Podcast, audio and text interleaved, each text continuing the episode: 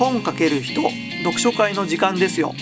この番組は一冊の本の紹介を介して本を読むことや読書会の楽しさまたゲストの方の人となりにも迫っていく読書会インタビュー番組ですはいお相手を務めさせていただきます沢田部です今回は先日行った受賞作読書会の直木賞の方の後半部分えー、参加者の皆さんでクロクストークをする部分を、えー、配信いたします。それではどうぞ。はい、じゃあでは後半戦、じゃあ今度はみんなで、皆さん3人で、えー、クロストークで喋っていきたいと思いますけども、はい、あの私、皆さんに聞きたかったのが、まあ、この本の中でいろいろな曲が出てくると思うんですけども、はいいろいろなキャラクターがいろんな曲を聴くと思うんですけどもその中でもなんか好みがあると思うんですけど皆さんはどどのどなたのどの曲をやってる時とかが、あのテンションというか 良かったなとか思うところありますかね？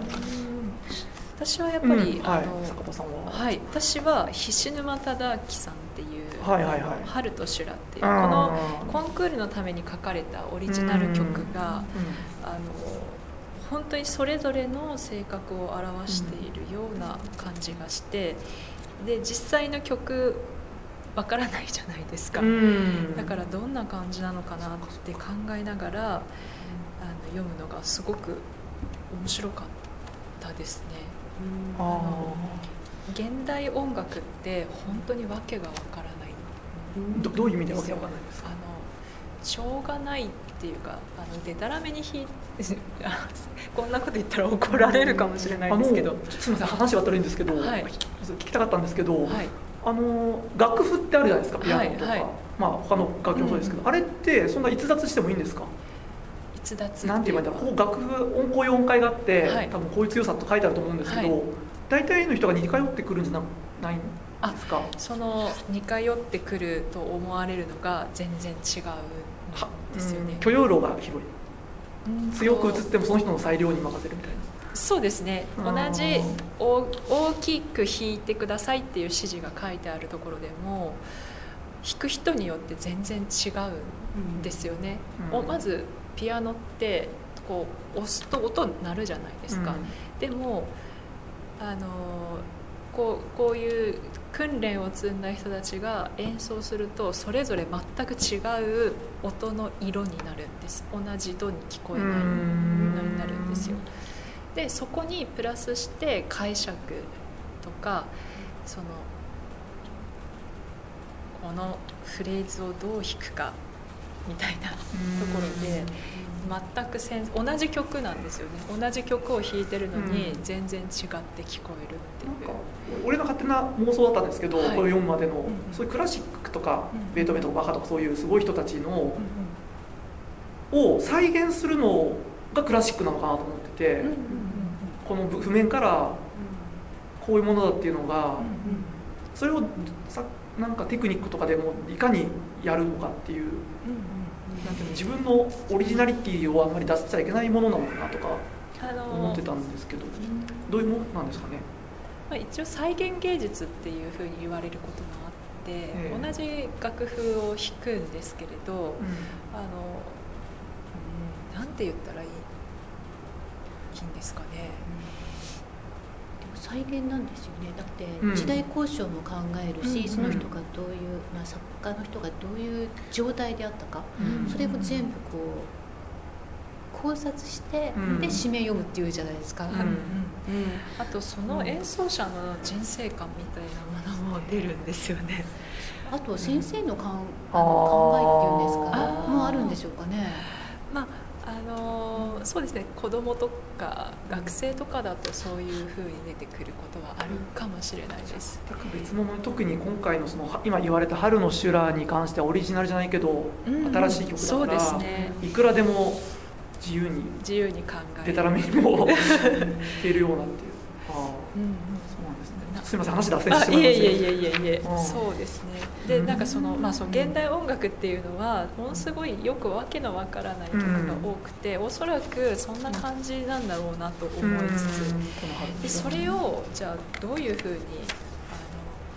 彼らが弾きこう考えて弾弾いているのかっていうのが読んでて面白かったですね。うん、そうですね。私もこれ「春と修羅」のところが面白かったですね、はい、本当になんか物語的にも何て言うんだろうな覚醒するとこじゃないですか、うんうん、エーデン綾さんが、うんうん、であとやっぱり恩田さんの気持ち作家の気持ちになって読んじゃったんですけど、うん、一番書きやすかったのかなと思ってここが。自分の結構出せて、はい、で各キャラも結構ねその恩田さんがそのキャラに恩田さんの中の何人かのこの「春と白」っていうイメージを全部4人まあいっぱいいましたけど4人の中にいろいろ散りばめたと思うんですよね。特にその中でも「春と白」の明石さんの、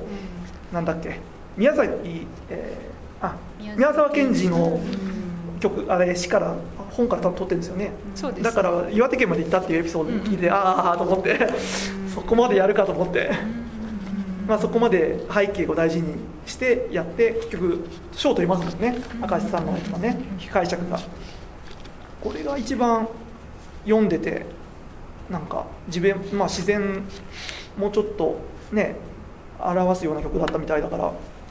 表うん面白かったですね一番。なんかあれですよね。東北だから、なんかすごい厳しそうな厳しい感じのそう曲のイメージが、ね、修羅っていう言葉がまたね、うんうんうん、そこでなんか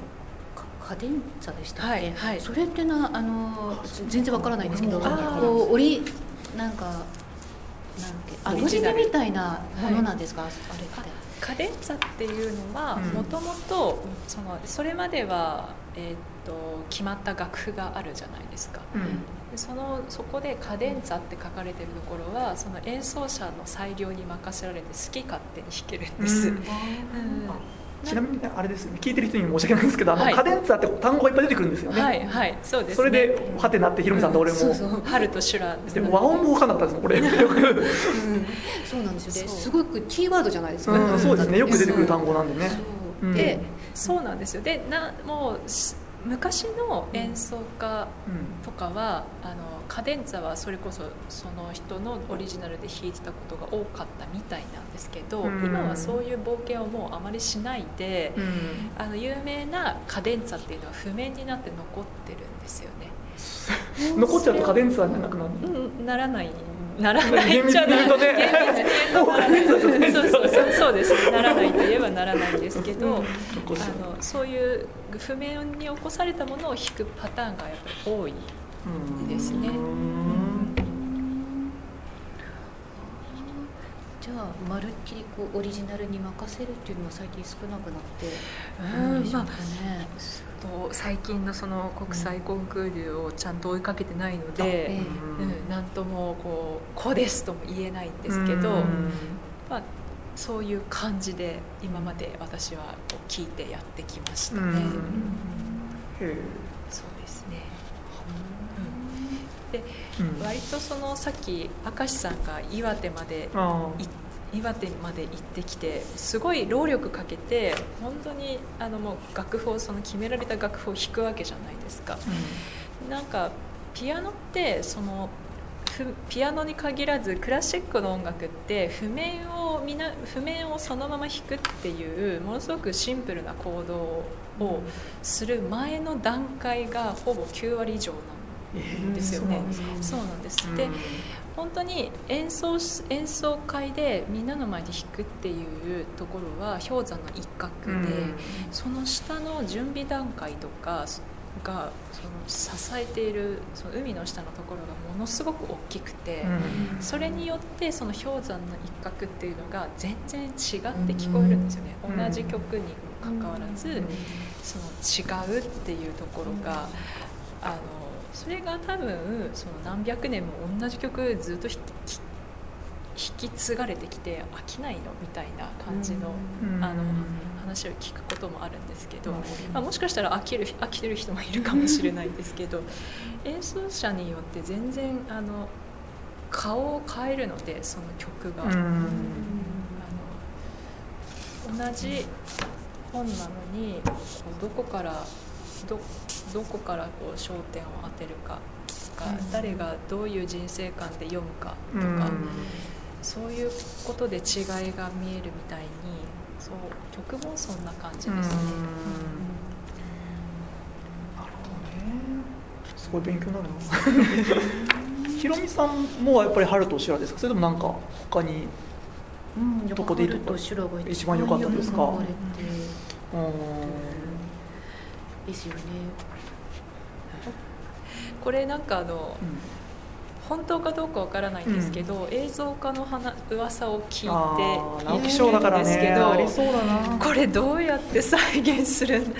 ろうとすごい大変そうだなと多思ってい分ねます。そっちの演奏じゃなくてストーリーの方行っちゃいますよね、多分ストーリーで。すねやっぱ。そうすると話ね魅力の半分もないから、ただ、うん。曲にしちゃうと音にしちゃうと、この文章全部ないですもんね。なるね、が違ってくるんでやっぱり映画化するとすればやっぱり心理の方に行くと思いますよ、心理と感想とそういうの人の思にった。どういうふうに見せるかっていう感じでしょうかね。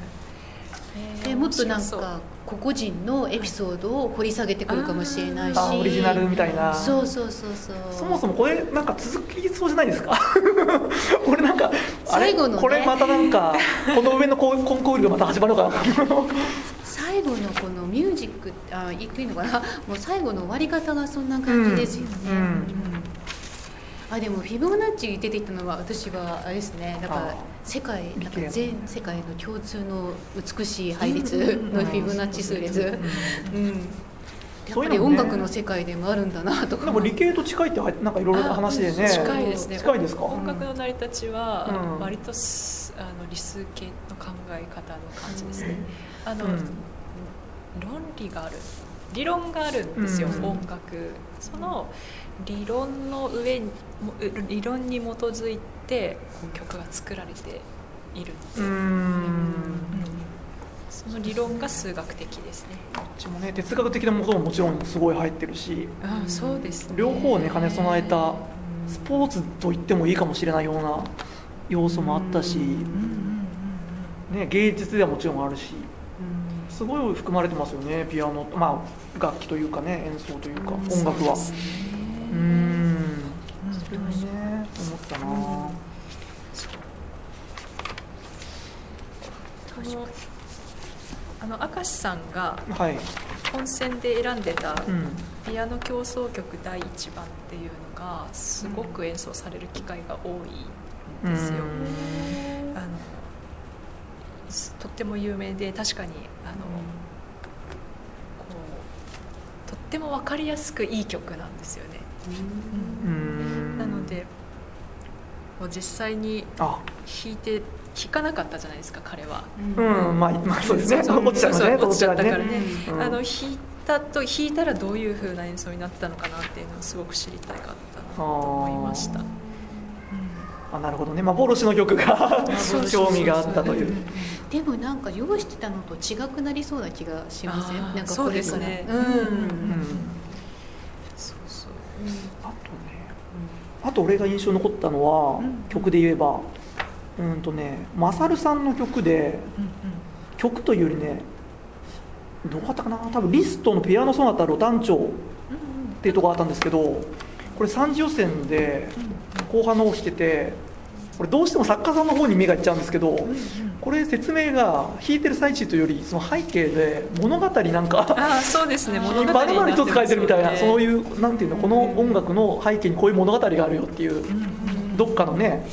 ヨーロッパの村の話なんですよね。悲劇みたいな。うん。おおこういうもうここまで来たなと思って。丸々一つねうんちょっと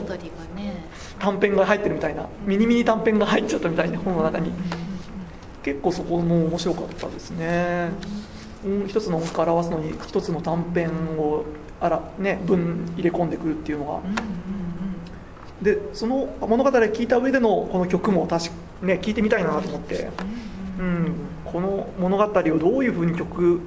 で一曲というかその演奏で表してるのかなとか。そういう興味、ね、全く知らない僕にとっては私にとっては、うん、面白かったなと思って。表現の方法が抽象的なことじゃなくて、うん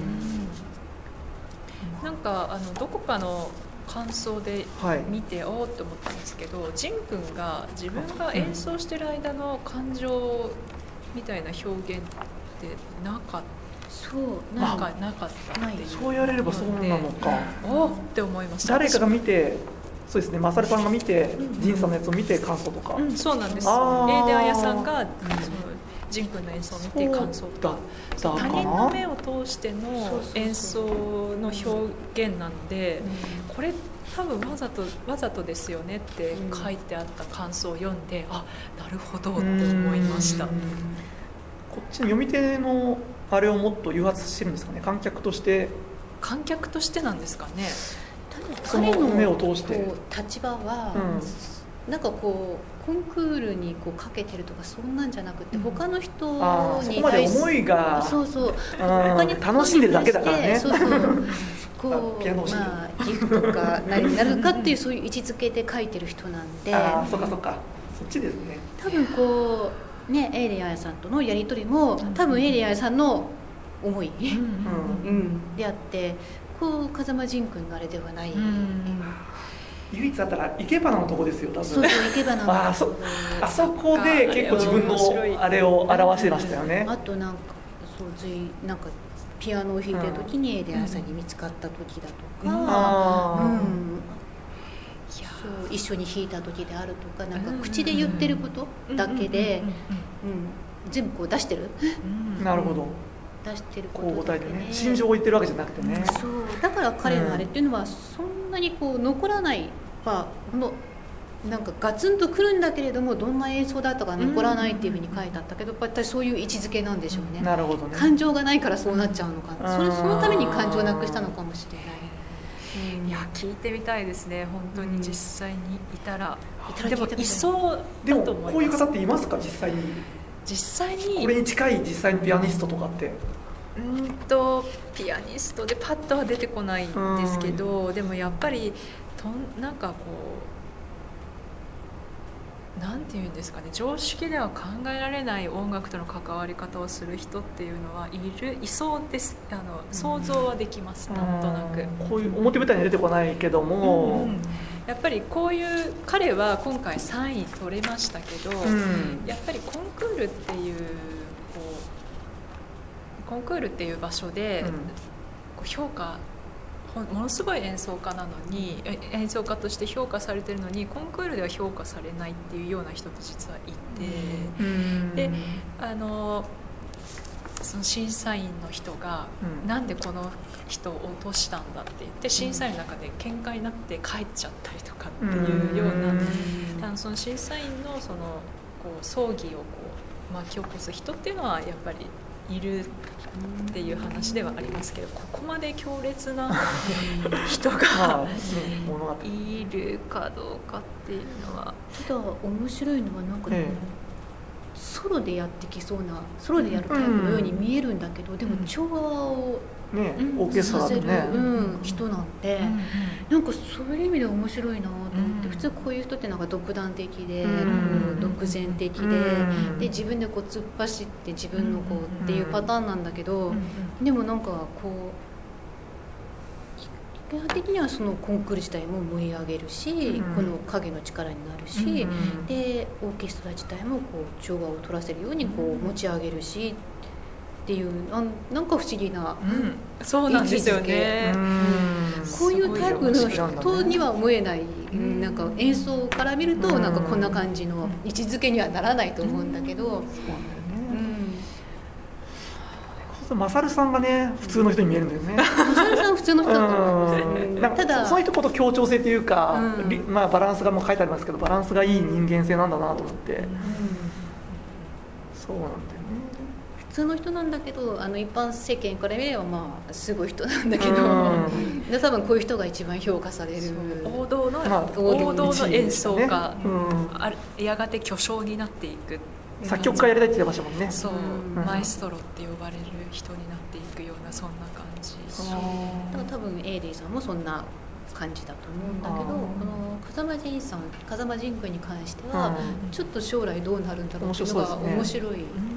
人になるかもしれない。野外ライブとかです やってなんかどこで演奏しても彼は幸せそうですね、そうですね。うん。あんまりそういうことにこだわってなさそう。評価ですねは全然関係ないから音楽を連れ出すっていう、ああそれもね。外に連れ出すっていう。うん。それもキーワードですよね、音楽を外に連れ出すっていう。で知らず知らずにこう影響を与えている、うん。エーデンさんはやっぱりこの人こそ多分才能才能肌なんじゃないかなと思って天才肌。てあそううん。そうですそうです。天才肌なんだろうなっていううん。書き方で。すごいテクニックがあって、うん。ですごい情緒的な演奏もできてそれは計算でやってるのとは違うみたいなところがうん。やっぱり天才肌うんっていう描き方をされてて。明石さんはすごくあのまっとうななんていうんですかね。その才能だけじゃなくて努力、